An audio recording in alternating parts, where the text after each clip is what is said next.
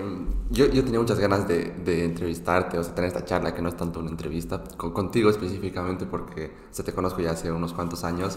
Uh-huh. y, y siempre quería entrevistar a un, a un bailarín, porque bueno, también me dedicaba un, un tiempo a esto, o sea, como que nunca lo dejas tampoco y, uh-huh. y, y nada, porque hay varias cuestiones que quisiera abordar, pero primero bienvenido, gracias por, por venir, Paulito, por aceptar la, la invitación y por estar acá.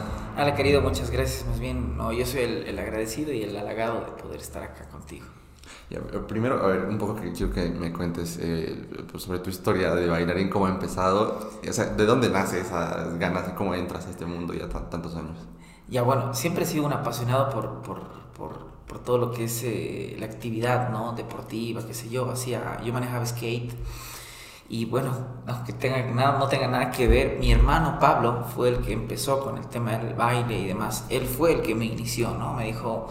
Eh, oye, ¿por qué no aprendes? Eh, sería bueno, aprendes rápido las cosas, a lo mejor te gusta, y pues eso bastó para que yo dé mis primeros pasos en, en, en algo totalmente eh, empírico, ¿no? O sea, éramos autodidactas con, nuestro hermano, con mi hermano. ¿Cuántos años tenías ahí?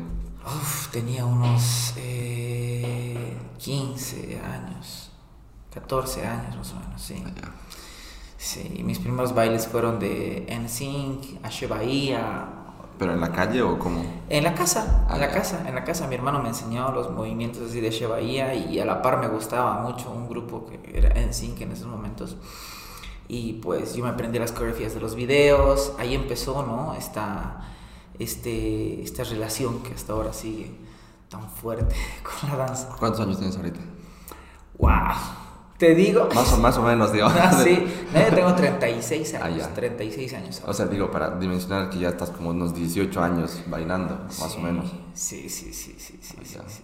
Sí.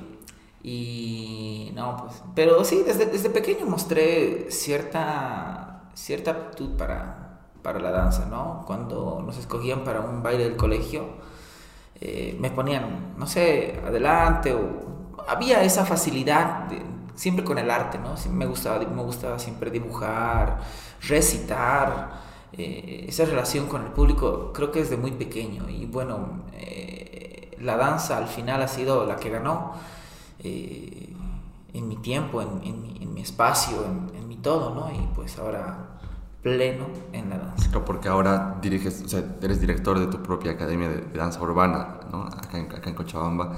Eh, ¿Cuánto tiempo ya tiene tu academia? Wow, mi academia tiene... medianamente joven, estamos desde el año dos mil dieciséis, dos mil diecisiete, ¿no? en, el, en la transición, y mmm, ya pues son cinco años, seis años de Urban Soul Dance Studio. María, buenísimo, pero antes de eso has estado también en jazz, en otras cosas, o sea, ¿cómo, cómo ha sido desde tu, tu recorrido? ¡Wow! Ha sido medio loco, ¿no? Porque, eh, bueno, desde siempre me ha gustado eh, la danza, entonces buscaba la, la manera de, de hacerlo, ¿no? Eh, di cla- de, eh, aprendí, había un tiempo que estaba muy de moda la música She, el año dos mil, dos mil dos, dos mil uno, eh, y pues eh, aprendí a las coreografías de los videos. Había un video, que, había un amigo que grabó unos videos, de, porque él tenía cable, nosotros con mi hermano no teníamos T V cable, entonces... Él grababa los videos de un programa que se llamaba El Rojo, si no me equivoco, de Chile, donde bailaban unos brasileros, o sea, era un programa de televisión chilena, bailaban unos brasileros, que era Shebaía, y pues ahí aprendimos los, los movimientos y toda la cuestión. Eso se fue haciendo un poquito cada vez más serio, porque ya teníamos ensayos, eh, ya teníamos incluso alguna vez una, entrev- una, una presentación en la tele, en las kermeses, ya se fue volviendo algo cada vez que acaraba, acaparaba más tiempo, ¿no? Entonces, eh, ahí fue creciendo absolutamente todo, ¿no? Eh, después, el año, bueno, después seguí haciendo lo mío, danza urbana, desde siempre con el video, siempre con el internet, viendo la manera, ¿no? De nutrirme, de, de saciar esa sed de, de curiosidad que tenía, ¿no? En cuanto a las danzas.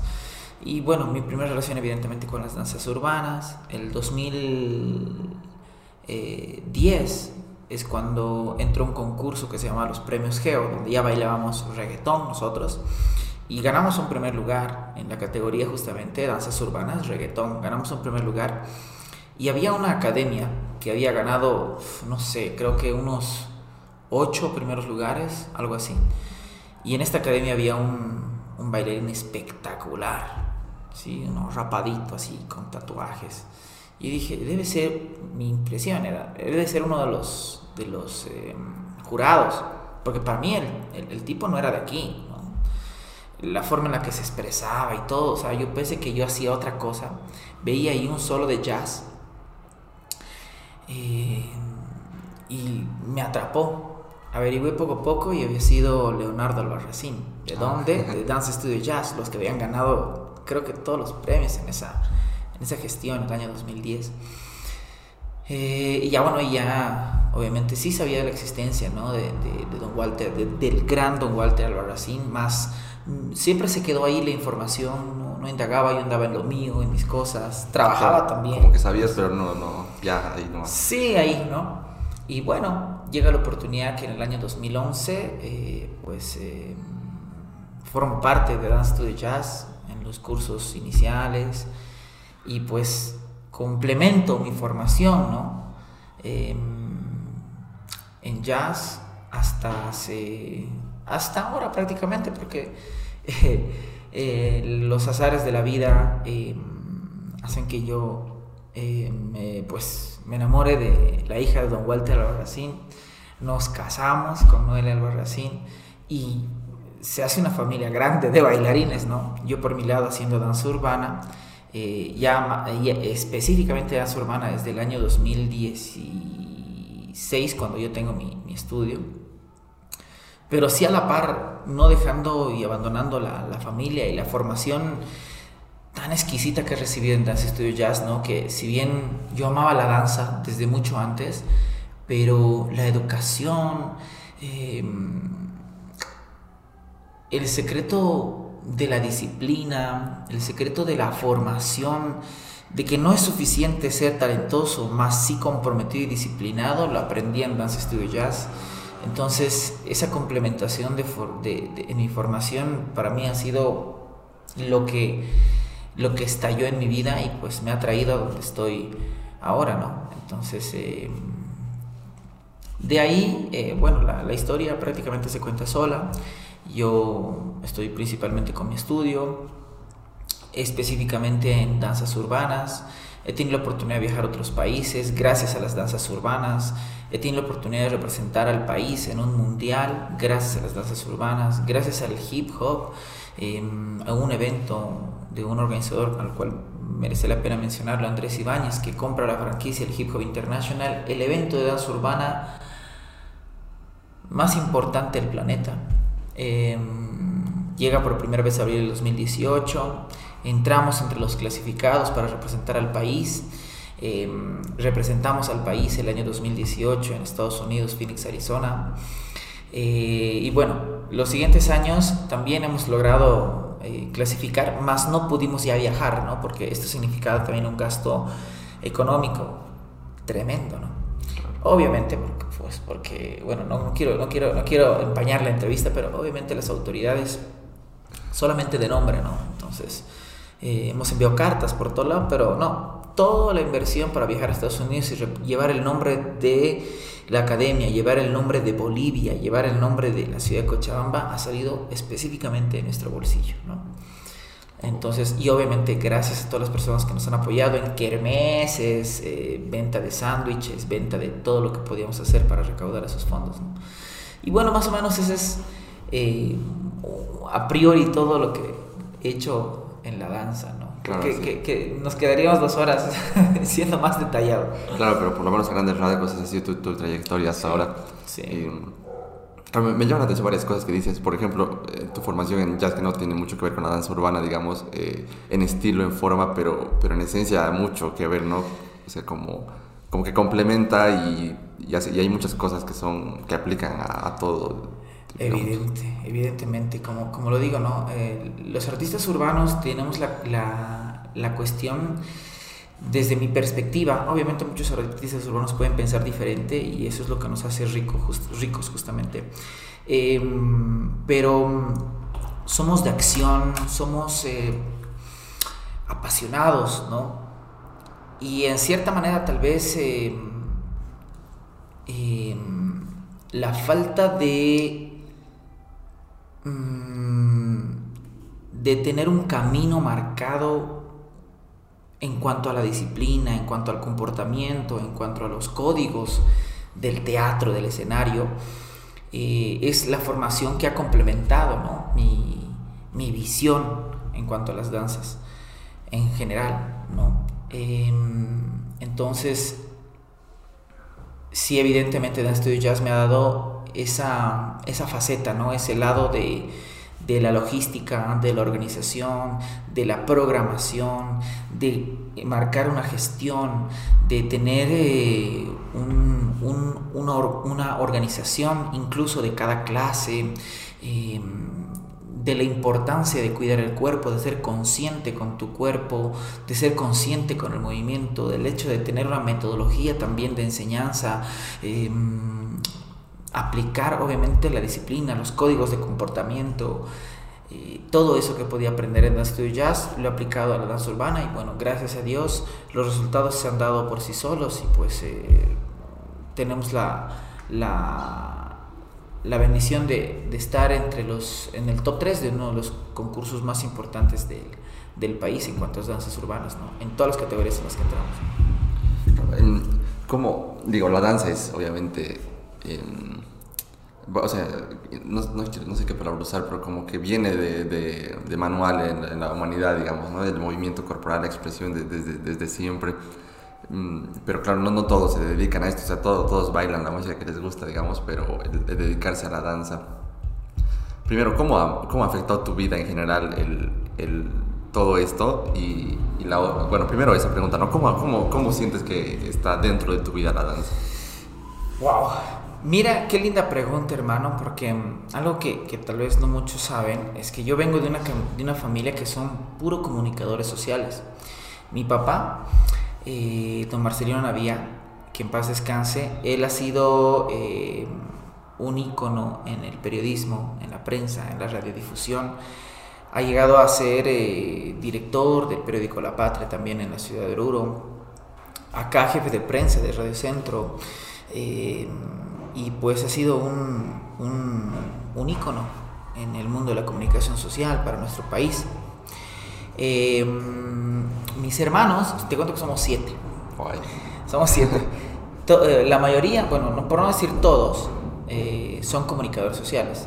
Estudian comunicación social, trabajan en medios de comunicación social, eh, y pues han hecho su vida en cuanto a la comunicación social, el legado que ha dejado mi, mi papá, ¿no? Eh, y evidentemente yo también no quedaba exento, ¿no? Muy joven, recién salido del colegio, eh, comencé a trabajar en un medio de comunicación social, ¿sí?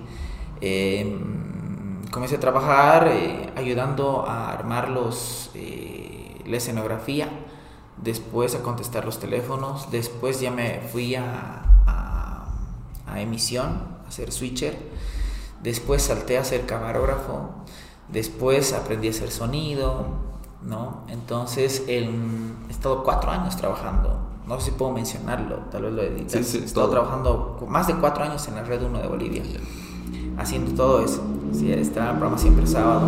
Agradezco eh, todo el apoyo y todo el cariño que he recibido y que siempre recibo hasta ahora. Cuando ya en otra faceta voy a presentar un baile o algo, me encuentro con todos mis compañeros de la Red Uno, a los cuales siempre los saludo con mucho respeto y con mucho cariño, y el, el cariño y el respeto es recíproco, ¿no? Igual, ¿cómo estás, Paulito? ¿Todo bien? ¿Sí? ¿Has venido a bailar? Ya sé, sí, papá, sí, ¿no? Entonces, eh, eh, mi papá, mi mamá principalmente decían que mi vida se iba a dar como la de mis otros hermanos, ¿no?, en los medios de comunicación social. Incluso ha habido un tiempo donde, por una cuestión de trabajo, Eh, me fui a la ciudad de Santa Cruz a trabajar en P A T, igual, emisión, switcher. Y a aquellos que no se ubican, un switcher es el que pincha las publicidades, ¿no?, el que se desconecta del control central y se va a una computadora para emitir todo lo que son las publicidades, la tanda publicitaria, ¿no? Entonces ese es el switcher. Eh, y bueno, eh, pero siempre en todo esto, Siempre en todo esto buscaba el escape de la danza. Eh, ha habido alguna vez algún día que estaba de turno en el canal y tenía una presentación de baile, ¿no? Entonces, eh, cómo se partía mi, mi corazón, ¿no? Porque, ¿para qué mentir? Me, me gustaba mucho. Me gusta mucho todo lo que es la televisión, todo lo que todo es el lado técnico de la televisión, ¿no? Más que salir en la tele, bueno, que como el lado de artista lo complemento y me gusta, pero me gustaba mucho el lado técnico, ¿no? Todo lo que es eh, la edición, la emisión. Entonces, eh, ha afectado, obviamente, a mi vida. Mi papá, obviamente, al principio como que no estaba de acuerdo y como que no se lo imaginaba, digamos, ¿no? Decía... Uh, sí, claro. Va a estar un rato y se va a cansar y va a seguir en el canal, sí, sí. ¿No? Y además que siempre sus consejos han sido: no dejes el canal, no dejes el canal. Eh, Lo típico que siempre piensa que este tipo de cosas son como una afición pasajera y ojalá que rápido acabe y que se concentren en algo serio de una vez, ¿no? Exacto, hasta sí, ahora, sí. hasta ahora mi mamá, ¿no? O sea, es un poco triste, ¿no? Hasta ahora mi mamita hermosa me dice: ya. Ya es bailó, creo que es suficiente. Ya es momento de que hagas, de que vuelvas al canal, de que hagas eh, comunicación como tus hermanos, así, ¿no? Hasta ahora. Va a mis presentaciones, ve el teatro lleno, eh, me ve como profesor, me todo, y ella sigue esperando que yo vuelva al canal. Es algo, sí, es sí. algo que, que, bueno, que lo tomo de un lado muy, muy bueno yo, pero sí, para otros tal vez sería... triste, qué sé yo, ¿no? Pero, yo, y, y va por ahí, ¿no? Va por ahí que siempre mi familia esperaba algo diferente de mí, de mi hermano. Pero mi hermano y yo eh, nos la jugamos por lo que amamos y entre los dos sacamos eh, Urban Soul Dance Studio y pues gran sorpresa para toda mi familia que ya son seis años que estamos. Hemos sufrido la, los conflictos de la claro. cuasi guerra civil que hemos vivido en el país. Eh, hemos superado una pandemia. Bueno, seguimos, ¿no? Ahí en las secuelas de la pandemia, pero hemos superado lo más crudo. Pero ya no hay cuarentena. cuarentena. Exacto. Entonces, eh, y aquí seguimos luchando y mostrando a mi familia que también podemos hacer esto, ¿no? Sí, por, por, por, o sea, relaciono mucho porque es el típico, el, la típica cosa que tus papás esperan que, que, que, que se acabe rápido, porque la mayoría de la gente lo ve como un hobby, como una afición, ¿no? Y es más, la mayoría de la gente que va así lo ve, ¿no? Pero dedicarse a eso, porque tiene que haber alguien detrás que organice, que cree, que sea el dueño de eso, tú y tu hermano y todos los que te apoyan también ahí, ¿no? Como profesores y demás, pero... Pero es, o sea, me, me llama mucho la atención, o sea, y, y, y te lo admiro, el, el animarte a, a meterle... El, a pesar de, de, de, de todas las limitaciones que puede tener, saber que no es trabajo donde necesariamente en un inicio vas a ser millonario, digamos, ¿no? es, es, es jodido, pero, pero es, es lo que amas y creo que no hay, no hay mejor cosa que, que eso, ¿no? Que dedicarte a eso. Sí, es, es como tú lo dices, hermano. Eh, creo que cuando amas algo de verdad, eh, las cosas se dan solas, ¿no? Eh, además que también... como que los paradigmas cambian, ¿no? Eh, los ejemplos de vida cambian. Entonces, qué sé yo, tal vez si yo seguía en medio de comunicación social y nunca hubiera conocido la danza, tal vez mi paradigma, mi paradigma de vida era tener un auto del último modelo, grandote, una casa gigantesca, eh, salir en la tele... Tal vez, no está mal, no está mal, muchas personas lo quieren, lo desean, pero al conocer la danza, al conocer el arte, al tener esa relación tan íntima con el público, con lo que haces, con lo que amas, tus paradigmas cambian. Mis sueños son diferentes, mi, el, mi estar bien es diferente, ¿no? La vida nos ha golpeado mucho a mí y a mi hermano, demasiado. Empezando con la muerte de mi papá, continuando con la muerte de mi segundo papá, don Walter Albarracín, eh, la enfermedad de mi mamá, un derrame cerebral a mi hermana. Eh, la vida nos ha golpeado mucho, muy duro, muy changos. Y eh, creo que lo que nos ha mantenido en cierta forma, no fuertes, porque creo que no puedes hablar de fortaleza. Porque me parece algo que es bien relativa la fortaleza, ¿no? Yo pienso que más bien lo que te hace fuerte es justamente la, lo que algunos otros llaman debilidad, ¿no? Que es la sensibilidad. Entonces, el hecho de ser sensibles y mostrarnos siempre como hermano como somos, pegados a la danza, es lo que nos tiene aquí, ¿no? Ahora, pudiendo sonreírle a la vida, al mundo, eh, recibiendo, intercambiando en esa sinergia de cariño y de amor con los alumnos, eh, es lo que nos mantiene fuertes, si vale el término, vivos y soñando, ¿no? Claro, porque toda tu trayectoria ligada a la danza, el hecho de que hayas conseguido grandes cosas con, con, con la academia, o sea, que a pesar de que no hayas podido viajar, el hecho de clasificar, de saber que estás ahí, que, mm. que la estás logrando, y, y tantas historias que se vive conocer de, de alumnos que han pasado por ahí, que están, que, o sea, que me imagino sí. que te debe llenar de, de muchas formas. Ahorita podemos hablar de eso, pero, pero realmente es... Es, creo que el saber que, que te estás dedicando a la danza, que es algo que querías, eso, eso creo que ayuda muchísimo, porque si fuera otro trabajo la tendrías más difícil, encima que sea algo que no te gusta, digamos, aunque te sea más seguro, lo que sea, entonces... Exacto, exacto, justamente porque lo amas, no sientes que estás trabajando. Mira, yo doy clases eh, eh, prácticamente unas ocho horas al día, si no es más, estoy en movimiento, estoy en contacto con las personas, ¿no? Entonces eh, estoy ahí dándolo todo, viendo qué se puede hacer, qué no, en la investigación continua del movimiento, ¿no? Todos los días prácticamente. Y no siento una... como todos, sí, algún rato así como que me siento cansado, claro, y toda la cuestión, pero eh, no siento que es un trabajo así como que me despierto, así, ay no, hoy día tengo Urban, no, sino que me despierto y perfecto, y es lunes, empezamos una nueva coreo, se viene esto, se viene el otro, pero hay una, hay una motivación bien linda. Bueno, ya no, ya no puedo llamarlo motivación, porque ya dura tantos años que creo que es la disciplina y la forma de trabajo y, y el amor pleno que tengo hacia la danza que, que hace que no, no se acabe esta sensación de querer hacerlo todos los días, ¿no? Sí, obviamente. Y... ¿cómo, cómo decirlo? El, el hecho de que tú, o sea, tengas, o sea, tra- trabajes de esto, vivas de esto, o sea, tantas horas, como dices, la motivación dura poquito, o sea, es como dos meses podrías ir tranquilamente y con, ya después se baja y es otra cosa lo que te mueve, ¿no? Y puedes llamarlo disciplina porque sí o sí, pero también esa pasión que, eso no acaba, ¿no? Eso no muere. Eh, y, y, y me gusta porque la danza en sí, dedicarse también te da otros beneficios extras, no aparte del, del hecho de que sea tu trabajo, tu medio de subsistencia, sino que estás siempre en forma, ¿no? O sea, activo por lo menos física, porque bailar es, es un gran ejercicio, ¿no? Y el hecho de estar constantemente tú obligado ahí dando las clases te mantiene, además el buscar nuevas coreos, la creatividad también siento que está súper, súper activa para vos y estar en movimiento, o sea, también es un trabajo que dentro de todo hay...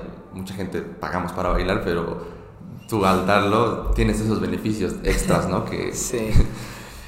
Como, bueno, no sé si lo vas a editar, pero eh, como el chiste del ginecólogo, ¿no? Mi trabajo es donde se divierten. Pero la idea, la idea es, sí, más o menos así, ¿no? Eh, muchos dicen, ¿no? Eh, que parezco más joven de lo que soy. La verdad no, yo me veo todos los días al espejo y parezco una persona normal de treinta y seis años, para mí. Eh, pero muchos otros, sí, recibo halagos porque me siguen, invi- me siguen invitando a quince, yeah. Pero bueno, creo que es parte de la danza, creo que es parte de la danza el hecho de, de estar eh, conectado a tus emociones, a tus sensaciones. Y creo que lo más importante es hacer lo que amas, ¿no? No hay estrés más lindo para mí que el de mi función, por ejemplo.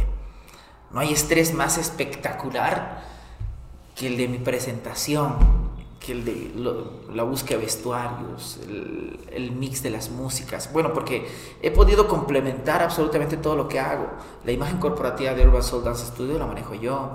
Eh, en, el, en el canal he aprendido y en la universidad he aprendido muchísimo en cuanto a edición de música, de video, eh, cosa que complemento ahora. Nuestros mixes eh, los hago yo, ¿no? Obviamente también los profesores que, que aprenden y toda la cuestión, ¿no? Eh, mi hermano también, Eh, pero, pero ahí estamos haciendo los videos, haciendo la música, haciendo la, la infografía, eh, manejando la imagen del, del estudio en todo sentido, ¿no? Entonces es algo que se ha complementado bastante bien. Y a mí me llama la atención, como me contabas un poco de tu historia, ¿no? Que siempre te ha gustado eh, el arte, digamos, la expresión de, de distintas maneras. Eh, ¿Tú sientes que siempre, siempre hay algo de eso detrás de todo bailarín, como que quiere expresar algo, mostrarse... Que, que le vean, y también él sacar lo, lo que tiene? O sea, ¿cómo lo ves eso? Sí, yo creo que toda, más que todo bailarín, yo creo que toda persona tiene un lado artístico eh, importante, ¿no? Solamente que tiene que ser medido según a lo que... O sea, a la misma persona, ¿no? O sea, según a, a las habilidades que tenga una persona. Como, como hay, un, hay, un, hay un texto que leí que decía que... no se nos puede evaluar a todos, no se los puede evaluar absolutamente a todos los animales por su capacidad de subir un árbol, ¿no? Okay. Eh, una gallina no lo va a hacer, ¿me entiendes? Un mono en dos, tres, ¿no? Entonces, eh, y eso es algo bien lindo de la danza urbana, por ejemplo, que la, la danza urbana, a diferencia de otras, de, otros, de otras escuelas, de otros estilos, si tú quieres, eh, busca mucho la originalidad, ¿no? Entonces, la danza urbana, lo hermoso es que más allá de seguir un solo camino, ¿no? Como en, por ejemplo en, la, en, la, en, la, en las escuelas de ballet clásico, que utilizan la, la escuela Vaganova, que es una forma, un, un camino ya trazado que todos tienen que hacer exactamente igual, o en el jazz también, las escuelas de Martha Graham, eh, qué sé yo, eh, tienen una forma de hacerse, ¿no? Para tener un resultado. Sin embargo, en las danzas urbanas, si bien existe una forma que diferentes profesores y O Gs, O Gs los llamamos a los, a los más antiguos, eh, tiene una forma, pero ellos siempre promueven la originalidad desde tu vida, desde tu persona, desde tus limitaciones y desde tus facilidades. Y entonces creo que eso es lo hermoso, principalmente de la danza en general y específicamente de la danza urbana, que promueve la originalidad. Tú nunca vas a ser un mal bailarín de hip hop, ¿sí? Tu movimiento es diferente al de otros, esa es la expresión, ¿me entiendes? Y lo mismo en, en, en las otras danzas eh, diferentes culturalmente, ¿no? Sí, tiene mucho sentido lo que dices, ¿no? Porque, claro, el ejemplo de, de lo más riguroso siempre suele ser el, claro, el ballet, así como que lo más estricto técnicamente y demás. O sea, los bailarines sí, sí necesitan muchos años para ejercer esa técnica, que es, que es difícil, pero, claro, el, la danza urbana se adecua a, a mucha, muchos tipos de personas, como dices, de cuerpos, ¿no? De formas. Claro, exacto, de experiencias, de, de intereses, de...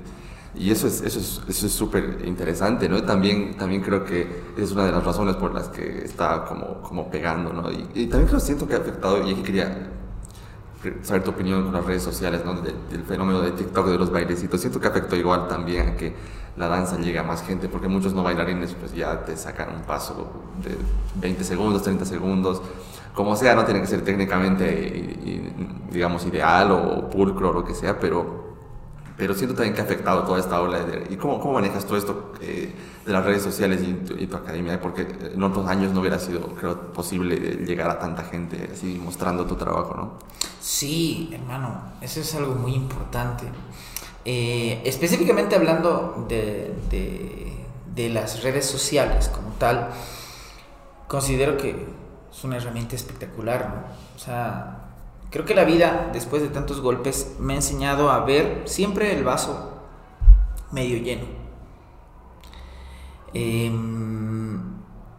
y bueno, hay muchos profesores que reniegan mucho eh, de las redes sociales, del TikTok, de que el gran, el, el gran texto, ¿no? Que dice, tú eres bailarín o eres bailarín de TikTok, ¿no? Yo no comparto mucho eso, ¿no? Eh, Como que yo soy un poco más chill en esa cuestión, porque me gusta agarrarme de lo bueno, porque me gusta eh, aportar algo que realmente sume. Y creo que más allá de hacer una... de juzgar si algo está bien o está mal, creo que tenemos que aprender a darle la vuelta para que esto en cierta forma sea una herramienta eh, para llegar a más personas. Y para mí las redes sociales es eso. Son una herramienta espectacular para llegar a más personas que tal vez están esperando en su vida ver lo que tú quieres mostrar, ¿no? Eh, y bueno, creo que muchas veces no es lo que hagas, sino muchas veces es con el ojo con el que te ven. Entonces, eh, en ese sentido, yo intento dar siempre todo lo mejor de mí, ya sea en una clase, con video, sin video. Eh, y si algún alumno lo filma, otro lo ve y dice, yo quiero ir, quiero sentir esa sensación de bailar y qué sé yo. Pero sí, evidentemente las redes sociales para mí han sido eh, muy importantes, ¿no? Para, para poder llegar a más personas. Y dejar en segundo plano, evidentemente, todos los, todas las cuestiones negativas, ¿no? Yo pienso que eso también se puede discutir, pero yo pienso que, que tiene que haber otro momento para hablar específicamente de eso. Como todo profesor, tengo mis visiones, tengo mis, mis eh, problemas con algunas cosas, ¿no? Por ejemplo, a mí me gusta que, que se aproveche un poco más. Si hay un, hay un bailarín que viene a tu clase y que, por ejemplo, tiene diez mil vistas, me encantaría que esa oportunidad que él va a tener de poder llegar a esos diez mil personas tenga algo un poquito más de sentido. Me gustaría que se pueda mostrar algo un poquito que, que tenga un poquito más de trascendencia, ¿no? Más que solamente movimientos. Entonces, ahí vamos buscando eso, buscando constantemente eso, utilizar las redes sociales como un instrumento de poder llegar a más personas, eh, siempre intentando eh, darle un poquito más de sentido a las cosas. Obviamente el, lo comercial es importante porque tenemos que vivir de algo, ¿no? O sea, tenemos que, que generar, y obviamente lo comercial es importante, pero creo, creo yo en el equilibrio de las cosas, ¿no? Entonces, así como tienes coreos comerciales, es importante también tener coreos con fundamentos, y, y así como tienes videos súper comerciales, también tener videos donde te puedas explicar qué es esta danza, de dónde viene, qué se llama, o poner hashtag a, a uno de los creadores del movimiento, o qué se llama ese tipo de movimiento, qué se llama ese tipo de danza, ¿no? Entonces, eh, me parece eso. Si lo vemos desde esa perspectiva como una herramienta, creo que yo podemos ganar mucho más de lo que podemos perder en una discusión de qué está bien y qué está mal en el TikTok o en el I G o en cualquier otra cuestión. Sí, y esto, esto que dices es una discusión que lo he visto también en otros ámbitos, no solo en la danza, ¿no? Pero me parece interesante también llevarlo a este terreno porque no sé si has visto eh, Ibai, este español que, que es muy viral en redes, es, sí, el, sí, el, sí, el sí, streamer sí, número uno, ¿no? de, del, de, del, de habla en español y del mundo, creo. Pero ha hecho su, su velada de boxeo en, en España, donde ha invitado personalidades streamers eh, a que se peleen entre ellos, un boxeo amateur, y ha sido los más visto que muchos campeonatos profesionales de boxeo donde están los mejores, ¿no? Ha sido una locura, ha batido récords y demás. Claro, hay mucha gente que es pulcra en, la, en el boxeo, digamos, eh, que, que esto no es boxeo, ¿no? ¿Qué? ¿Por, por, ¿por qué esto está más visto que los, que los el otro mejores? Que ha estudiado, o sea, claro, que, que ha entrenado años y años, ¿no? Para... y lo ha visto ni la mitad de personas. Exacto, no, no, no, no es... Eh, pero ahí está, o sea, obviamente puedes criticar, puedes, se puede mencionar, pero también está el hecho de utilizarlo, ¿no? Oye, mucha gente no tenía una aproximación al boxeo, no de, de ninguna manera, pero esto que ha sido tan visto, oye, a lo mejor a alguien le llama la atención y quiere meterse a clases de boxeo, quiere aprender más sobre, o, o le interesa después de ver esto, ver a más boxeadores, claro, eh, profesionales, ¿no? Entonces, también está de ver cómo lo tomas, ¿no? Que obviamente, eso. sí, sí. Entonces, por eso lo, me he hecho mucho recuerdo a eso, esto que mencionabas, ¿no? Porque eh, también he escuchado muchas veces, ¿no? Como menospreciar al bailarín que solo es de TikTok, que por su, porque no es no, bailarín. No, son importantes, son importantes. Eh, los bailarines, en cierta forma, que, que son de TikTok, yo los considero eh, medianamente importantes porque... gracias a ellos también uno... O sea, es que hay, hay más de una vista, ¿no? Una persona... O sea, eh, lo que tú has dicho es perfecto, ¿no? O sea, es que las redes sociales son para todos. Es para todos, ¿sí? Todo el mundo la va a ver a una primera vista. Pero la mitad o tres cuartos de toda esa masa de gente que ha visto se van a interesar realmente, ¿no? Entonces, yo pienso que a primera vista está chido que sea algo comercial y toda la cuestión, pero a segunda vista, para las personas que ya quieren hacer una segunda pregunta, que quieren hacer una segunda visión, que quieren averiguar un poco más, yo pienso que ahí está la capacidad de poder enganchar, de poder informar correctamente, ¿no?, de las cosas. Entonces, eh, eh, sí, las redes sociales son para todos.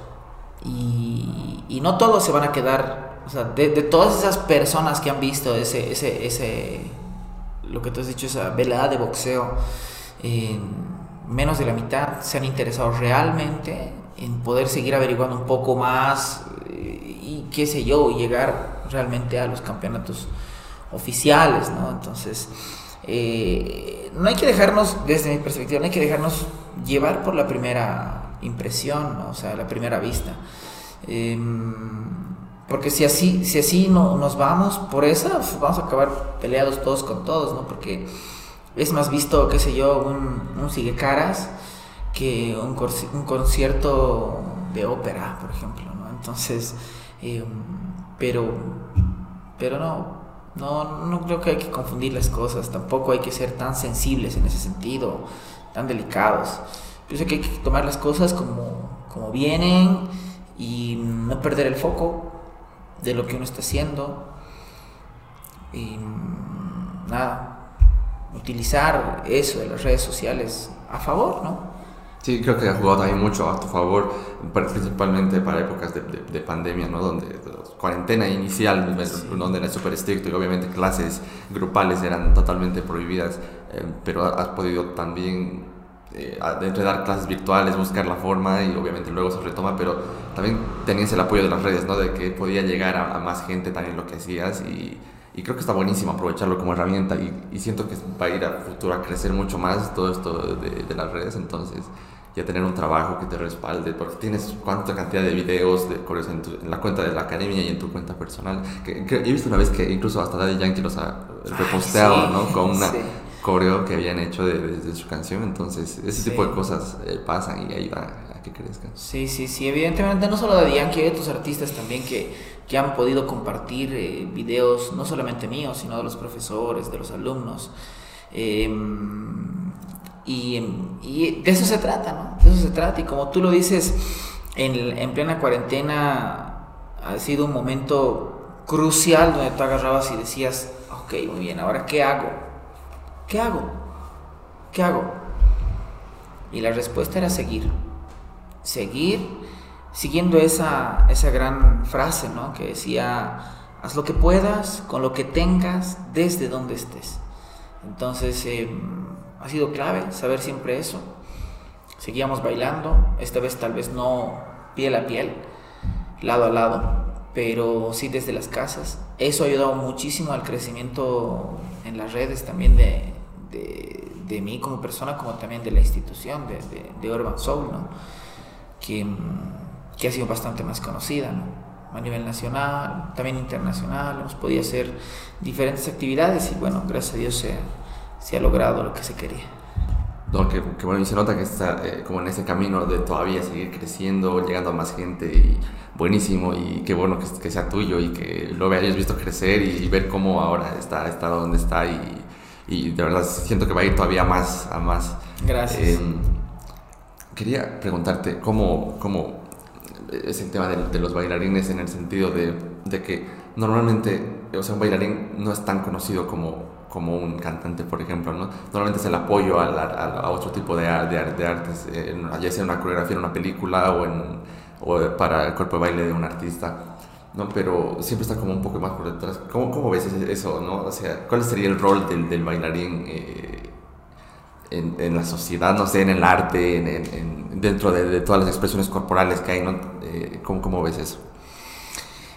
Dentro de la sociedad, el arte de la danza es muy importante, ¿sí?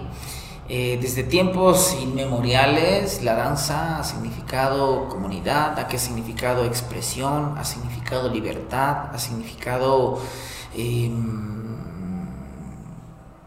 eh, también salud.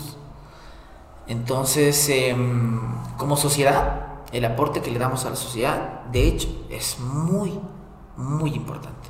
El aporte de la danza a la sociedad es, es muy importante. Ahora, viendo el tema de, del protagonismo dentro de una diferente escena, yo pienso que es Depende mucho cómo lo veas y depende mucho también cuán inmiscuido estás en la situación. Porque así como, como dentro del mundo del canto, dentro del mundo de, por ejemplo, en un concierto, tú mencionabas un concierto, tú ves a bailarines eh, como acompañando al artista. Hay que ver también con el ojo con el que se lo ve, ¿no? Por ejemplo, yo he ido a este último concierto de Wisin y Yandel, La Última Misión, pero en mis videos, en los que yo grabé, no grabo en ningún momento a Wisin y Yandel. Yo te muestro los videos y solamente estoy filmando a los bailarines, ¿sí? Y conmigo había otra persona un poco más allá lejos que tiene un cartel y que decía, yo vine a ver a los bailarines. No, porque los que bailan con Wisin y Yandel son bailarines de danza urbana tremendos, tremendos, ¿no? O sea, te digo, son espectaculares, ¿no? Entonces, yo en lo personal, me encanta la música de Wisin y Yandel, por ejemplo, pero una motivación para mí increíble era poder ver a los bailarines, estar cerca de los bailarines, ¿no? Lo mismo va a ocurrir si, si pase, llega el concierto de Daddy Yankee, ¿no? Y Daddy Yankee es bien especial en esto porque sabe jugar muy bien con, eh, con el mundo de la danza. Lo respeta mucho. Daddy Yankee me encanta porque desde mi perspectiva, nunca he hablado con él, me encantaría, pero lo que yo veo es que él respeta mucho, mucho, muchísimo y admira muchísimo a los bailarines. Él ha sido uno de los, para mi criterio, es uno de los pocos que realmente sabe en cierta forma eh, algo de danza urbana y, y de lo que nos mueve y nos conmueve a los bailarines de danza urbana. Porque te pongo un ejemplo. Eh, eh, creo que el año dos mil cuatro, dos mil tres, dos mil cuatro saca una canción que se llama Pose. Eh, pose, pose, pose, pose. ¿Ok? Y es la primera vez que un bailarín, que, que, un, que, una, que un cantante como Daddy Yankee eh, invita oficialmente a un grupo icónico de bailarines a un videoclip así, pero ha sido el boom, para mí ha sido el boom porque es un grupo que ha ganado diferentes competiciones a nivel mundial y una de las más conocidas que se llama America's Best Dance Crew, emitido por M T V.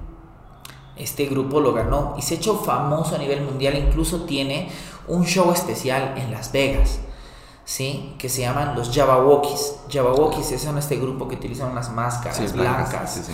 Con unas cachuchas, a veces usan chulos también. Sí, y tienen guantes blancos. Los exacto, están locos los tipos y para muchos de las danzas urbanas hemos empezado imitándolos tal vez, ¿me entiendes? Sí. Yo conozco, conozco gente que era fanática de estos y así he empezado la danza urbana, ¿me entiendes? Conozco amigos de otra ciudad que, han, que parte de toda su historia ha sido imitarlos a ellos, ¿me entiendes? Entonces es como, como un, sí, un ícono, ¿ok? Entonces eh, Daddy Yankee los invita a ellos, por ejemplo, a, su, a, la, a la filmación de su videoclip, no como bailarines independientes, no hace una audición, no, los invita a ellos, a su videoclip. Entonces tú ahí te das cuenta, hermano, de que el men sabe, o sea, que, que, que tiene un equipo que sabe y le dice, bro, mira, este grupo le está partiendo. ¿Quieres llegar a este mercado? No. Lo mismo he hecho ahora con una academia increíblemente famosa en Estados Unidos que se llama Chapkis Dance Studio, ¿sí? Eh, y su elenco de bailarines está principalmente fundado por, está principalmente conformado por bailarines de Chapkis, que para nosotros, para mí es, son top. Te voy a decir nombres: Josh Price, Sian Alalao, diferentes eh, Greg Chakis, eh, diferentes bailarines que tú pagas cincuenta dólares una sola clase con ellos, ¿me entiendes? Entonces yo pienso que es más que todo el hecho, digamos, de que en un concierto que los bailarines acompañamos. Yo pienso que a veces ni tanto, a veces ni tanto. Yo cuando veo el concierto de Daddy Yankee, sí, increíble verlo a Daddy Yankee, me encanta su música, amo muchas de sus canciones, para mí ha significado mucho en, para mi expresión, pero voy a ir a ver los bailarines, voy a ir a verlos ellos, ¿no? Entonces, y así como, como se desarrolla todo el tema de la, de la música. En el tema de la danza, eh, tenemos lo nuestro también. Eh, muchas veces ha habido elencos de danza que han invitado a un cantante para que haga una música en vivo, donde los protagonistas principales, obviamente, son los bailarines, ¿no? Entonces, como que se, se alterna la situación, ¿no? O sea, es, al, es alberrez. Entonces, yo pienso que es más que todo el hecho de, de, de ir conociendo un poco más y, y cuán inmiscuido estás en, en la situación y en la cuestión, ¿no? Claro, obviamente para el que sabe de danza o le interesa, obviamente va a ser lo, lo principal, ¿no? Sí, todo, toda la razón, toda la razón en eso. ¿Y cómo has visto tú la evolución de la danza urbana en general? Porque tú has empezado pues hace muchos años cuando no era lo que es ahora. Era, eh, ¿cómo, cuál, cuál, cuál has, ¿Cómo has visto la transición a, a lo que es ahora? ¿Cómo es y, y cómo crees? O sea, obviamente puede ir a donde sea, pero ¿cómo crees que va a ser también en un futuro todo este mundo de, de la danza urbana específicamente? Eh... El tema de la, de la evolución de la danza urbana, yo pienso que responde, bueno, el fenómeno responde obviamente a las diferentes realidades que tenemos, ¿no? Eh, lo hermoso de la danza urbana es que se muestra tan abierta a diferentes niveles y clases sociales que no tiene límite. ¿Sí? Yo en mi salón he recibido a personas que vienen a parquear su Hammer hache tres en la puerta del, del estudio, como también chicos que caminan desde la terminal para llegar a la clase, ¿me entiendes? Entonces, eh, al no discriminar absolutamente en nada, la evolución de la, de la danza urbana Eh, ha sido a pasos agigantados en esos últimos tiempos. Claro, como toda, como toda expresión, hay que ser responsables en el mensaje que se da, porque muchas veces se dice esto es danza urbana y listo, o sea, se mete todo en un saco eh, y la gente dice ah, es urbano, es urbano, es urbano, es urbano. Pero hay muchísima más información por ahí abajo. Es como un iceberg, ¿verdad? Que sale últimamente yeah. mucho ese meme del iceberg. Esto se ve no solamente se ve una rock. cosita, pero por debajo es algo, es algo así que se está dando en la danza urbana. Y es algo con lo que estamos intentando siempre lidiar con los profesores que, tengo, que, que, que estamos en el estudio, que tengo la, la bendición de contar con ellos. Richard Condori, te mando un saludo, Richie. Raiza Vidal, te mando un saludo, Raicita. Eh, y también las personas que están ya formándose como profesores, eh, Eric, eh, Malena, obviamente mi hermano que está en primera línea, tienen clara, clarísimo el tema de las danzas urbanas, y eso es lo que en cada clase intentan explicar, y en, también en los videos, en toda la cuestión, siempre intentamos desmenuzar un poquito de lo que significan las danzas urbanas, para que no solamente se quede el nombre de danzas urbanas y tú veas un movimiento y dices, de danza urbana, no, sino que sepas qué es, de dónde es, porque el tema de danzas urbanas, y así es un debate grande en las redes sociales, en, la, en plena cuarentena de esto, que mmm, conlleva muchísimos estilos, muchísimas culturas y muchísimas expresiones, ¿sí? Está por un lado el hip hop, que tiene sus raíces principalmente en Estados Unidos. Está el dancehall, que tiene sus raíces principalmente en Jamaica. Está el afro, que obviamente es la madre de las danzas, y obviamente sabemos que viene de África. Está el house, que es un, lo vamos a llamar como un primo del hip hop, que también llega a ser una expresión, pero más, en vez de que sea más de calle, es de discotecas, el house. Está, y bueno, están los funk styles, popping, locking, ¿no? Wacking. Eh, entonces es un mundo de estilos y de expresiones que, que la gente no sabe.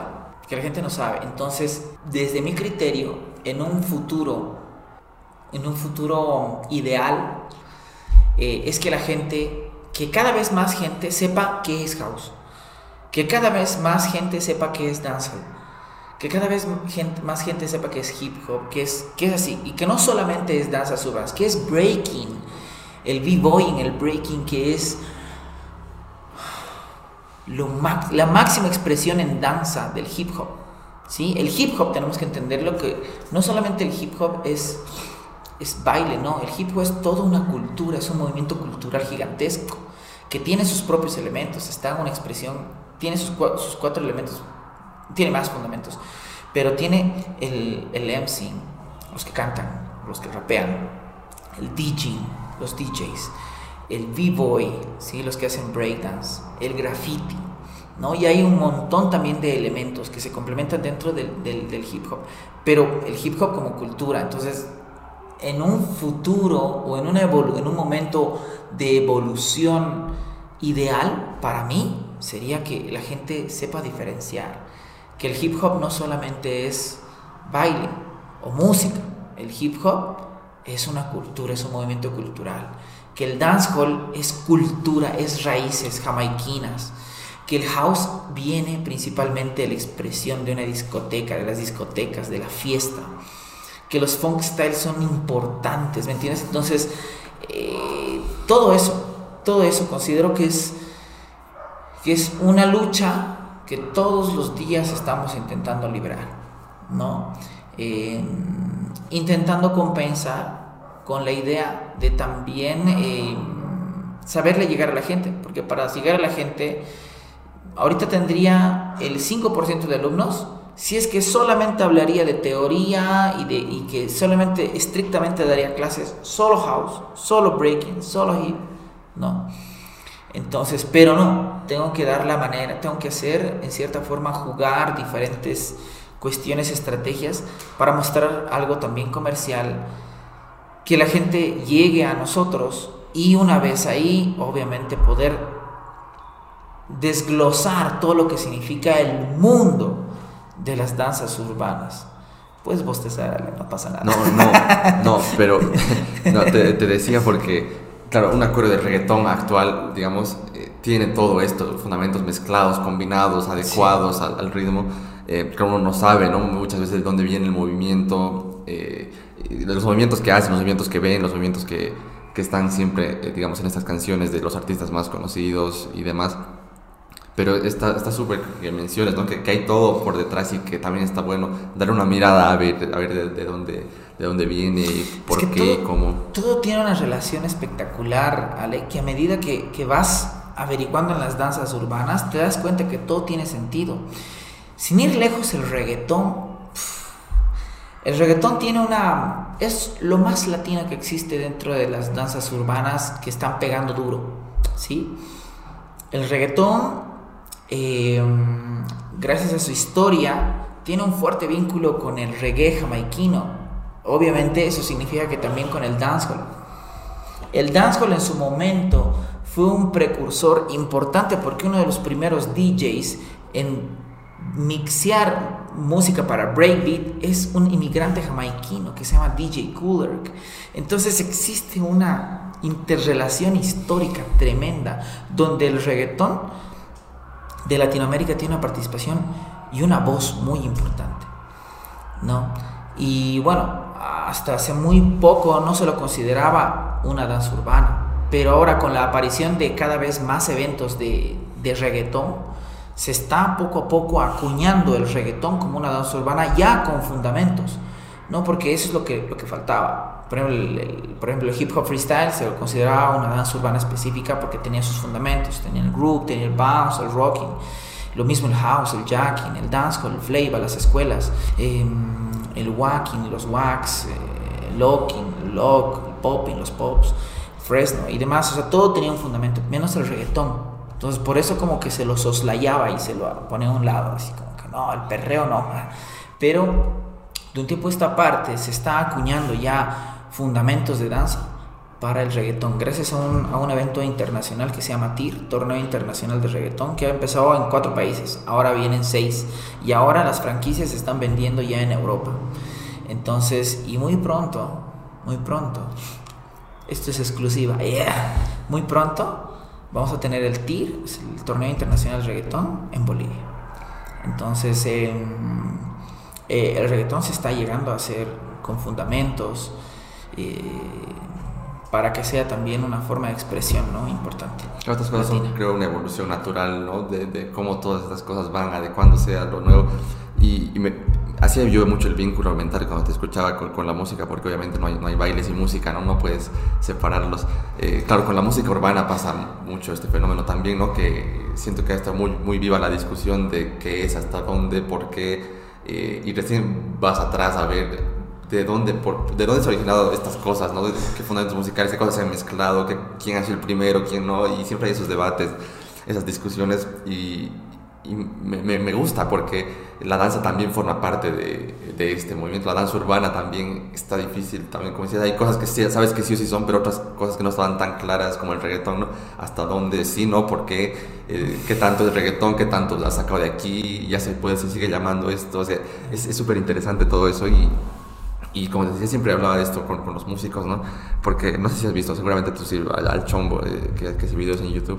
Me encanta porque habla mucho de esto de educación sí, musical sí, sí, y, sí, sí, y, te, sí. y llegas a entender también muchas cosas, ¿no? Y, y yo te, me acuerdo que te escuchaba vos en los talleres que dabas desde, pues, no sé, dos mil dieciséis probablemente, que yo iba a mis primeros talleres de, de danza urbana, hablar de todo esto, ¿no? Siempre nos hablabas de, de, de, de toda la historia del, del dancehall, por ejemplo, ¿no? De Jamaica, y el por qué este movimiento, qué relación tiene histórica, porque ese tiempo había peleas y porque las pistolas y no sé qué, sí, y los movimientos sí, abajo. Sí, sí, Entonces, sí. Está, está, está buenísimo ver que ahora también la gente vea de dónde, de dónde salen estas cosas, ¿no? Claro, claro, es importante.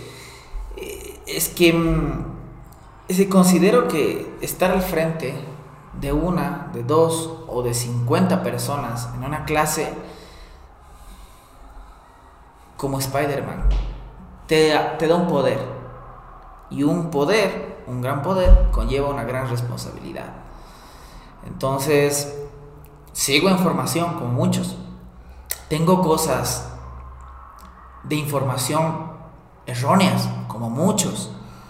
Es por eso que sigo formándome, es por eso que sigo tomando clases, es por eso que sigo investigando y sigo intentando llegar a, a lo, no sé si a lo máximo que pueda, pero sí, sí la sigo peleando por, por cada vez adquirir más conocimientos. Pero de hecho es importante no solamente combinar la danza en movimiento, sino más bien combinar la danza del movimiento con el conocimiento, ¿no? Ese es un fundamento también de, de, del hip hop, hablando como cultura, ¿no? El conocimiento es algo muy importante. Entonces, y traducir y transmitir eso a las personas que están confiando en ti y están poniendo, aunque sea un boliviano, para tu clase.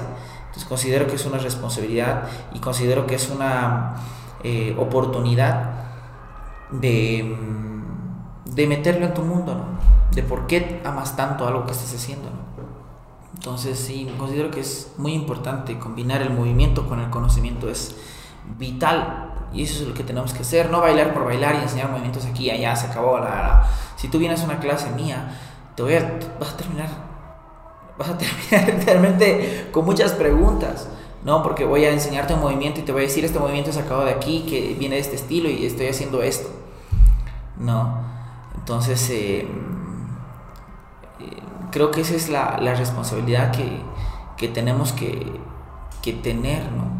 Me equivoco, como todos, como todos. He dicho muchas veces cosas que eh, no investigué bien o tu, no tuve una fuente fidedigna, como obvio, todos. Una impresión, claro, normal, pasa. Claro, pero ahí están, gracias a Dios, los profesores, los amigos, los colegas, que con cariño, y a veces no con tanto cariño, en honor a la verdad, te corrigen, ¿no? Entonces ya depende de ti enojarte y mantener una versión, o agarrar y decir, no, sí, hay que hacer lo correcto, y eh, pues volver a volver atrás, volver a estudiar y volver a replantear la situación.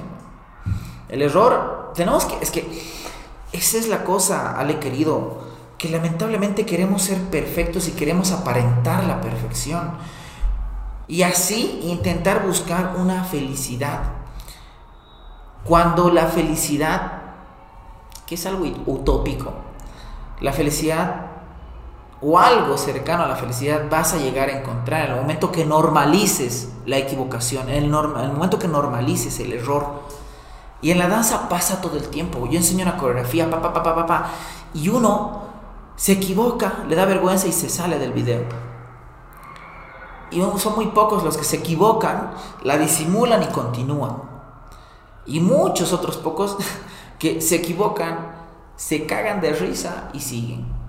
Y creo que ese es, esa es justamente una de las metas, ¿no?, de la vida. Normalizar el error, normalizar las equivocaciones del movimiento, de la información, del conocimiento. Somos personas que estamos en continua formación. Nadie lo es perfecto ni nadie lo sabe todo. Y justamente se trata de aceptar los errores y de mostrarse humano, el hecho de poder crecer.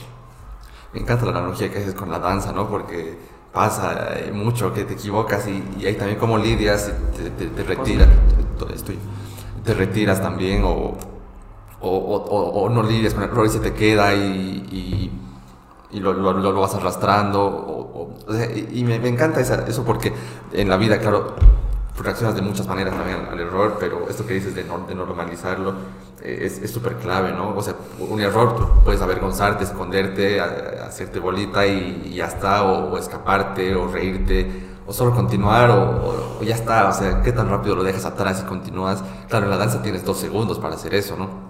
Pero, claro, en la vida hay muchas cosas que también... Y, y me encanta normalizarlo, o sea, es normal, o sea... Esa, esa humanidad que tenemos. Obviamente las redes sociales no ayudan mucho, ¿no? Porque ahí es todo perfecto. Los memes, claro, y vienen los memes, ¿no? Que te van a seguir un cacho más. Pero, hermano, o sea, así. De esta misma entrevista puede salir un meme, ¿me entiendes? De mí, de ti, de, sí, de sí. que sea, ¿me entiendes? Pero si nos vamos a dedicar a pensar principalmente en los memes que te van a poder hacer, entonces, hermano, no hagas nada. Quédate en tu casa. Ahora que, ahora que puedes quedarte en tu casa, estudiar desde ahí, no salir al mundo, quédate. Sí. Pero si estás animado a vivir, a equivocarte, a reír, si estás animado, si te animas a hacer un meme andante, el mundo es para vos. Vas a lograrlo. Sin miedo. Creo yo.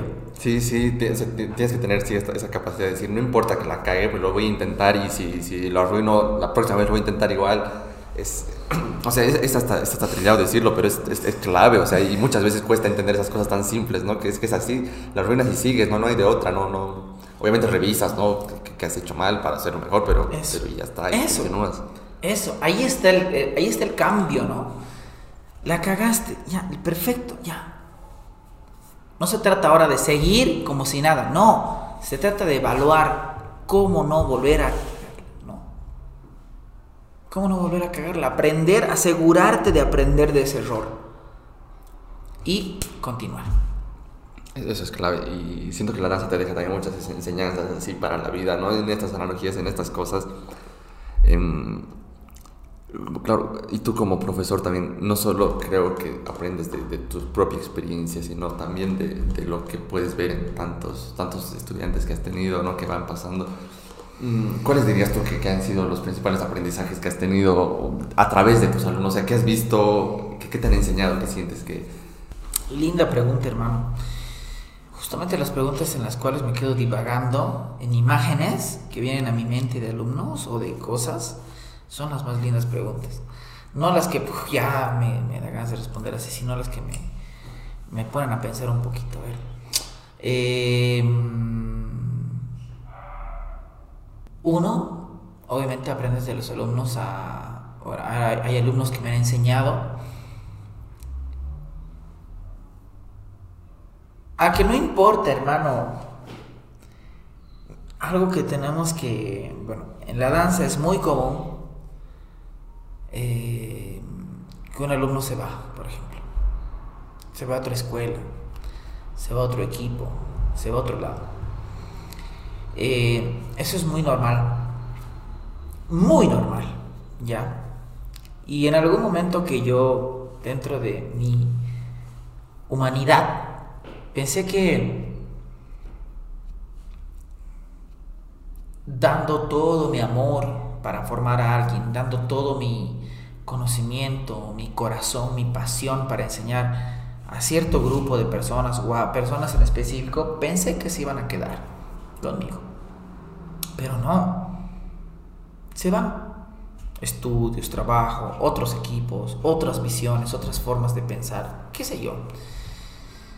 Entonces, eh, eso es algo que, que todo profesor de danza y que llega a ver incluso esta entrevista tal vez se va a sentir muy identificado, porque eso ah, te hace plantearte muchas cosas, te hace decir, de, ah, era que no le enseñen de corazón, era que no, era que no le dé tanto tiempo, o algunos otros reclaman y dicen, yo te he dado tanto tiempo, ¿me entiendes? Hay muchos otros pocos que dicen, éxito. Es que, hermano, es difícil compartir con alguien tanto tiempo. No decir que le has enseñado, no, no, eso es lo de menos. Pero compartir tanto tiempo con alguien basado principalmente en tu posición y en tu experiencia, tú como el líder, digamos, eh, llegan a ser algo similar a un hermano menor, llegan a ser algo similar a un hijo, a una hija. No tengo hijos, pero me imagino que así se debe sentir. Y dime qué padre o qué hermano mayor está listo para que su hermano se vaya. Creo que ninguno. Siempre vamos a tener un reparo dentro del corazón, una sensación de soledad, de desazón, de desacierto. Entonces, y justamente más en la danza, porque somos artistas, somos gentes, personas ligadas y pegadas a nuestras emociones, a nuestros sentimientos, ¿sí? Entonces, creo que la lección más grande que he recibido de alumnos ha sido de que no importa el tiempo que pase y tal, nada es para siempre. Nada es para siempre. Todo obedece a un cambio y todo obedece a un ciclo.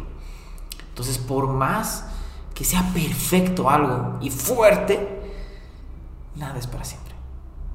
Y eso aprendí.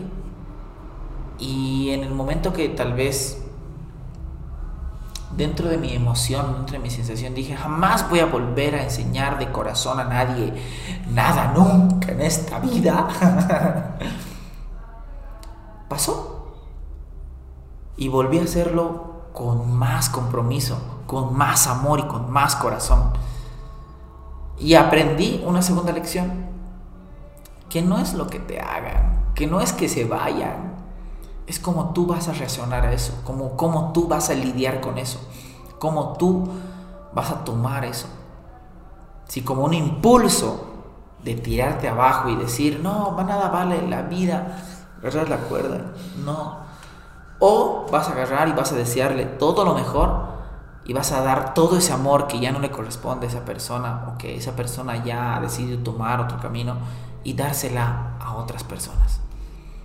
Entonces creo que las lecciones son claras.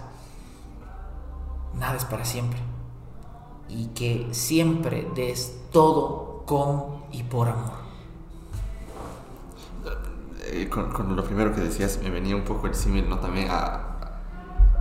haciendo la, el paralelismo a, cuando, a, digamos, a una pareja, ¿no? También, ¿no? El hecho de cuando termina una relación que esté empezando, que esté por empezar o lo que sea, también creo que aplica, eh, y me gusta porque es como que o, o puedo decir ya nunca más, o puedo agarrar todo eso que no ha funcionado acá, que por lo que sea, justificado o no justificado su decisión, lo entienda o no, puedo también trasladarlo a otro y que sea mejor, a otra persona, y, a, y hacer que, que crezca. Entonces, sí, es algo similar, hermano, es algo similar. Eh, soy muy, soy así, yo soy así, no sé cómo serán otros profesores, pero me imagino que se deben sentir identificados. Tú, profesor de danza que estás viendo esta entrevista, tal vez te sientes identificado conmigo. Es como, sí, es como terminar con una pareja. O sea, puedes, puedes tener la cara, hermano, de decir, ve, tranquilo, el mundo es tuyo, te deseo de todo corazón, todo lo mejor. Pero dentro de ti existe una sensación de tristeza. Somos humanos, ¿no? Y, y bueno, pasa, pasa, pasa, pasa. La vida, no sé, la vida es bien especial, que, que ese rato, que si tú de verdad has hecho las cosas de corazón y con amor, ese instante la vida te está mostrando una ventana abierta. Ese instante la vida te da un sacudón para que pongas en prioridad otras cosas que, que realmente valen la pena, o que vale la pena darle prioridad en ese momento, ¿no? Entonces eh, va por ahí, va por ahí las lecciones que he aprendido como profesor de un alumno, ¿no? Y obviamente también, ¿no?, las pequeñas lecciones de cada clase. Hay alumnos que te enseñan que no importa cuán joven va a llegar a ser un alumno, a veces puede ser mucho, mucho más maduro que tú, ¿entiendes? Eh, no soy para nada perfecto, más bien considero que soy uno de los profesores que comete más errores en la vida. Eh, pues soy muy pasional y aprendo a cada instante. Bueno, noto lecciones en cada clase con diferentes personas de mis alumnos. Pues los amo, pues los amo, por eso los respeto, porque no sé exactamente qué es que me pueden enseñar el día de hoy. Buenísimo. Me hace mucho recuerdo a un libro que es uno de mis favoritos, que se llama Los Cuatro Acuerdos, eh, que, que, que cuando decido, y por, do, por dos cosas principales, una, una el hecho de no tomarte personales las cosas, y, y el otro el dar siempre lo mejor, y, y siento que es clave eso, porque tú dices, ¿no?, cuando sabes que has dado lo mejor, lo has enseñado de corazón y demás, la vida te muestra otras oportunidades, y, y siento que es clave porque no te queda a ti ningún arrepentimiento ni, ni, ni nada pendiente. O sea, yo sé que he dado todo lo mejor, lo que pase con otras personas no depende de mí, ¿no? Cada quien su, su mundo, pero, pero estás tranquilo contigo por haber dado lo mejor que tenías, y, y el resto de cosas, o sea, bien, que no dependen de ti, ya, ya pues que, que la vida se encargue, ¿no? Pero lo, sí, en lo que depende de mí, yo voy a hacer lo mejor que, que, que puedo hacer. Tú lo has dicho, hermano, tú lo has dicho. Lo que esté en tus manos, perfecto. Lo que no, ya pues la vida, Dios se encarga, ¿no? Claro, me parece súper claro, porque siempre he admirado eso tú, tú, en tus clases, porque yo he pasado algunas de tus clases. Sí, gracias, y, y me encanta siempre la energía que tienes, ¿no? No, no, obviamente, yo digo, no puede estar siempre así, seguramente a veces, a veces he tenido que entrar de... de otros, X situaciones, y tú que me cuentas, ¿no?, que la vida no es fácil, no, no sabe qué, qué situaciones la gente está pasando en distintas áreas de su vida y demás, pero el hecho de que tengas esa cabeza también de decir, oye, es mi clase, la gente está, como decías, aunque sea un peso, aunque sea gratis la clase, o sea, siento que no haría diferencia en tu caso, y aquí voy a dar lo mejor que tengo ya, y después me encargo de las otras cosas. Pues eso creo que es súper clave, súper admirable, y, y te, o sea, primero quisiera que me hables un poco de eso, ¿no? ¿Cómo logras el poder separar eso de entro aquí y ya soy, tengo que, o sea, me olvido de todo, ¿no? Lo, do, lo doy todo y después continúo con las cosas que tengo que, que lidiar así? Es el amor, hermano. Creo que es el amor a lo que hago, que me encanta hacerlo, que, que, que amo tanto lo que hago, que, que no existe algo que yo me diga a mí mismo. Bueno, sí, evidentemente ha habido momentos difíciles, ¿no?, donde tenía que llevar adelante una clase y había una situación muy difícil que estaba pasando, y ahí sí, digamos, agarraba y decía, la gente no tiene la culpa absolutamente de nada de lo que está pasando, así que hay que darlo todo. Evidentemente pasa, pasa muy seguido, pero es ahí muy importante cómo tú ves lo que estás haciendo relacionado a tu mundo, a tu vida. Voy a ponerte un ejemplo. Mi hermana Patricia mi sufrió un derrame cerebral exactamente el treinta de marzo. Ese día nos llamaron y nos dijeron que ella había tenido el derrame cerebral y que obviamente no existía una gran posibilidad porque el derrame había sido grande, y que muchas personas con ese derrame no aguantan la operación. El, setenta, el, el ochenta por ciento de personas que no aguantan ese, ese derrame eh, se van. Y eso creo que, no, creo, creo que eran más personas, hermano, porque ella había sufrido un pequeño derrame primero y después un segundo derrame que era grande. Entonces le iban a hacer una angioplastía, que era una angioplastía o angioplastía, no sé, era italiano el doctor que le iba a operar, y tenían que operarla a las seis y media de la tarde, hora Bolivia. Y yo doy clases todos los días de seis a siete, y esa es una de las clases en la que más energía doy y tengo, sí. por la concurrencia de personas y los alumnos y toda la cuestión. Tener la oportunidad de agarrar y decir a un alumno: no, no estoy en condiciones, quiero orar por mi hermana, por favor, da tú la clase.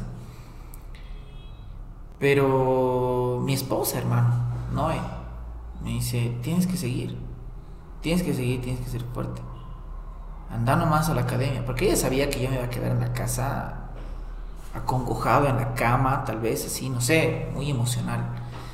Y bueno, sí, gracias a Dios es muy importante, hermano, realmente como una mujer puede, como una compañera puede o hundirte o realmente llevarte a tu máximo potencial. Y bueno, otro, otro día hablamos de eso. La cosa es que voy a la, a la academia y me preguntan los, y me preguntan los chicos por mi hermana, porque ellos sabían toda la cuestión. Y les digo: sí, la van a operar en media hora a mi hermana. ¿Quieres que dé la clase yo? ¿Quieres estar pendiente de tu teléfono? Voy a dar la clase yo. Perfecto. Y recordé lo que me dijo doña Judy, que es una guía espiritual muy importante para mí. Es una persona que tiene conexiones con ángeles directamente, yo así lo veo.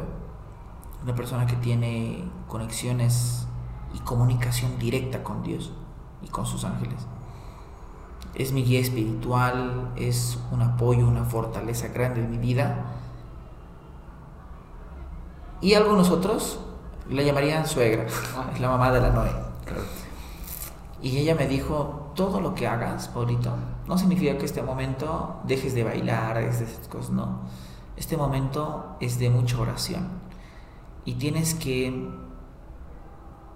llevar la oración en todos los acápites de tu vida, en todos los rincones de tu, de tu, de tu espacio y en todo el tiempo de tu tiempo, en todo el segundo, en todos los segundos de tu tiempo.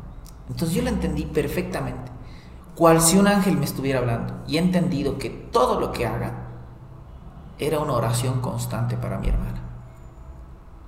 Que no, que no, que no hacía falta que yo esté en plena iglesia agarrando una vela, llorando y eh, pidiendo dos de rodillas, no, sino que todo lo que haga de corazón, todo lo que haga con amor, era ya espiritualmente una conexión fuerte para que los ángeles y Dios me escuchen.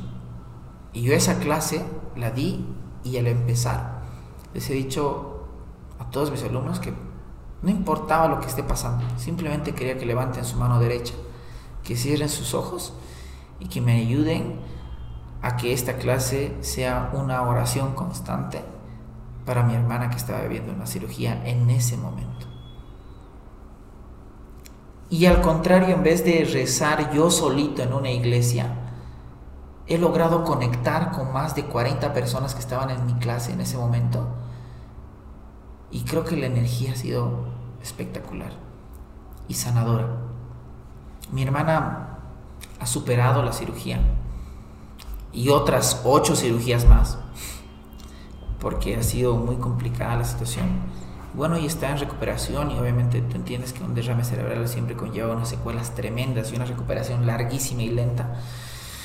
Ella, si bien gracias a Dios está estable, pero está en la recuperación, no constante. Y bueno, así fue ese día. Así fue ese día, y esa es una, una cuestión, una muestra de que era uno de los peores momentos de mi vida y de seguir, seguir bailando. Era uno de los momentos más difíciles de mi vida y decidí seguir bailando.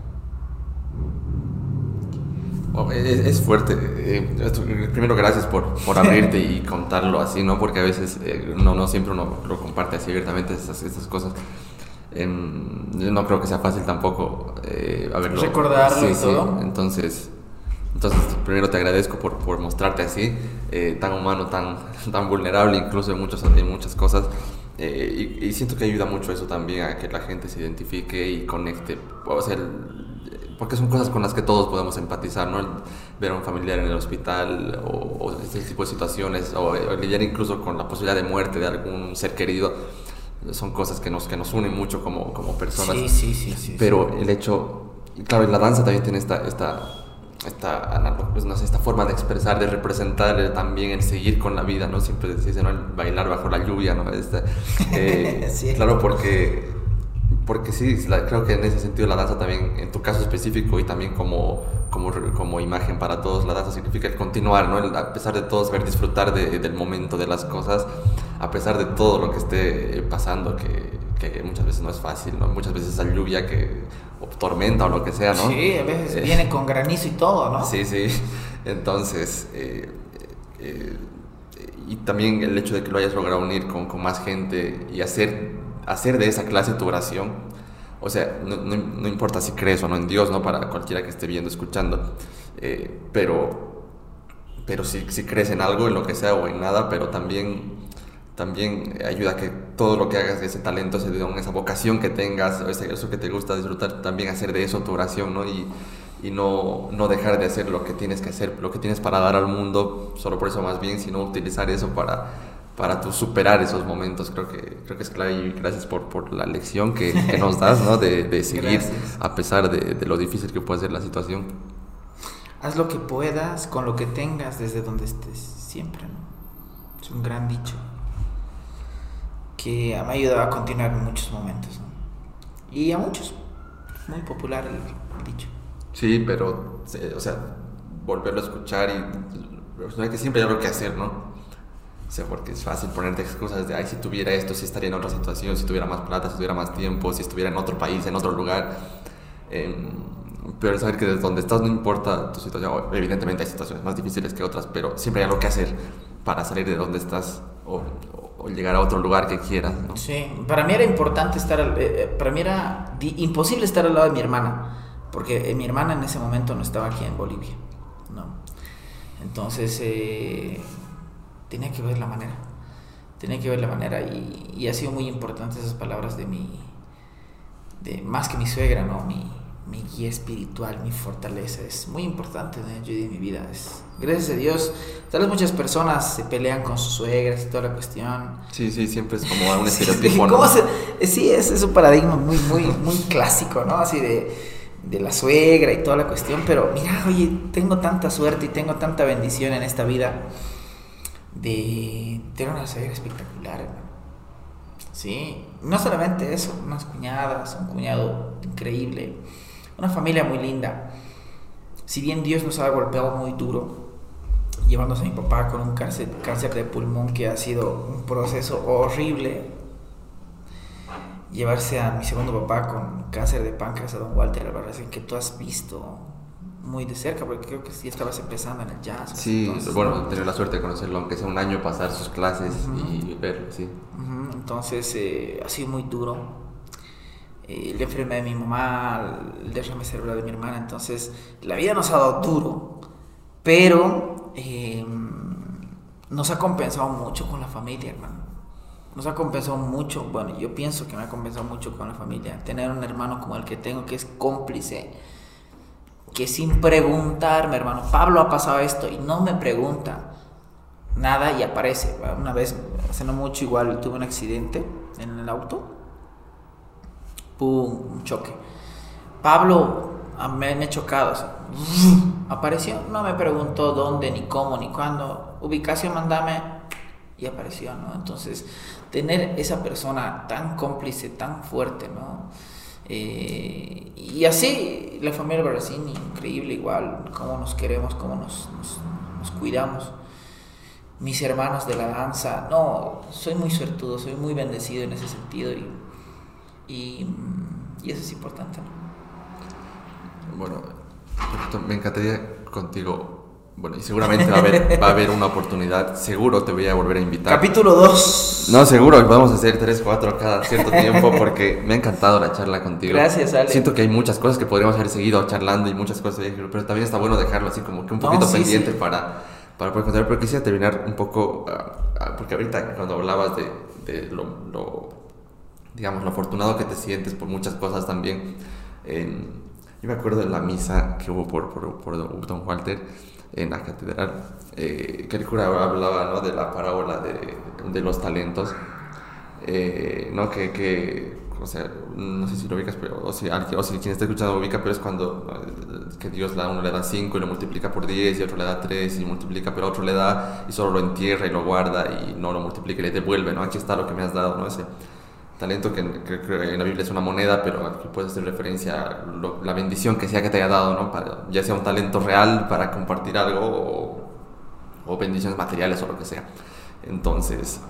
y decían que sí ha podido multiplicar porque tú veías a mucha gente que no era familia, ¿no? Que han sido alumnos, eh, que, han, que lo han visto, que han pasado con él o lo que sea. Entonces, también siento que tú has podido explotar, e incluso ni siquiera del todo, ¿no? Siento que todavía te queda mucho, mucho, mucho por hacer. Ojalá. Eh, pero dentro de todo eso has logrado también bastantes eh, cosas. Que también con el tiempo, digamos, cuando... cuando estés mayor vas a poder mirar atrás y también dimensionar lo, lo, lo lindo que ha, que ha sido todo. Que a veces cuando estás en el camino no, no te paras mucho a ver eh, realmente qué has logrado y hacer conciencia de lo grande o lo que ha sido, lo que, o lo mucho que has impactado en las vidas de otras personas, ¿no? Desde el tiempo te va dando esas respuestas, te va revelando eso, pero, pero el hecho de que has tenido tu, digamos, un talento, una pasión que es el baile y, y haberlo dado, como decías, del corazón a tanta gente que ha pasado, compartir tu energía, aunque no eres tu alumno, haberte cruzado con la gente, con el mundo de la danza, con muchas otras cosas, familia y demás, también te, te, te, te retribuye, o sea, haces que se multiplique y te llene de más de bendiciones tú, o sea, ¿no? Porque nadie te ha regalado nada, nada de lo que has conseguido, ¿no? Y, y lo has hecho tú, aprovechando esas, esa, esa, ese fuego, esa pasión, ese encontrar lo que te gusta y animarte a seguirlo, ¿no? Me ha encantado como a lo largo de esta charla hemos visto, ¿no? Que a través de tu historia, ¿no? Que podías haber seguido otros caminos que quizás no te, no te llenaban tanto, pero el animarte y compartir y, y a pesar de todo seguir, creo, creo que eso es digno de mirar clave.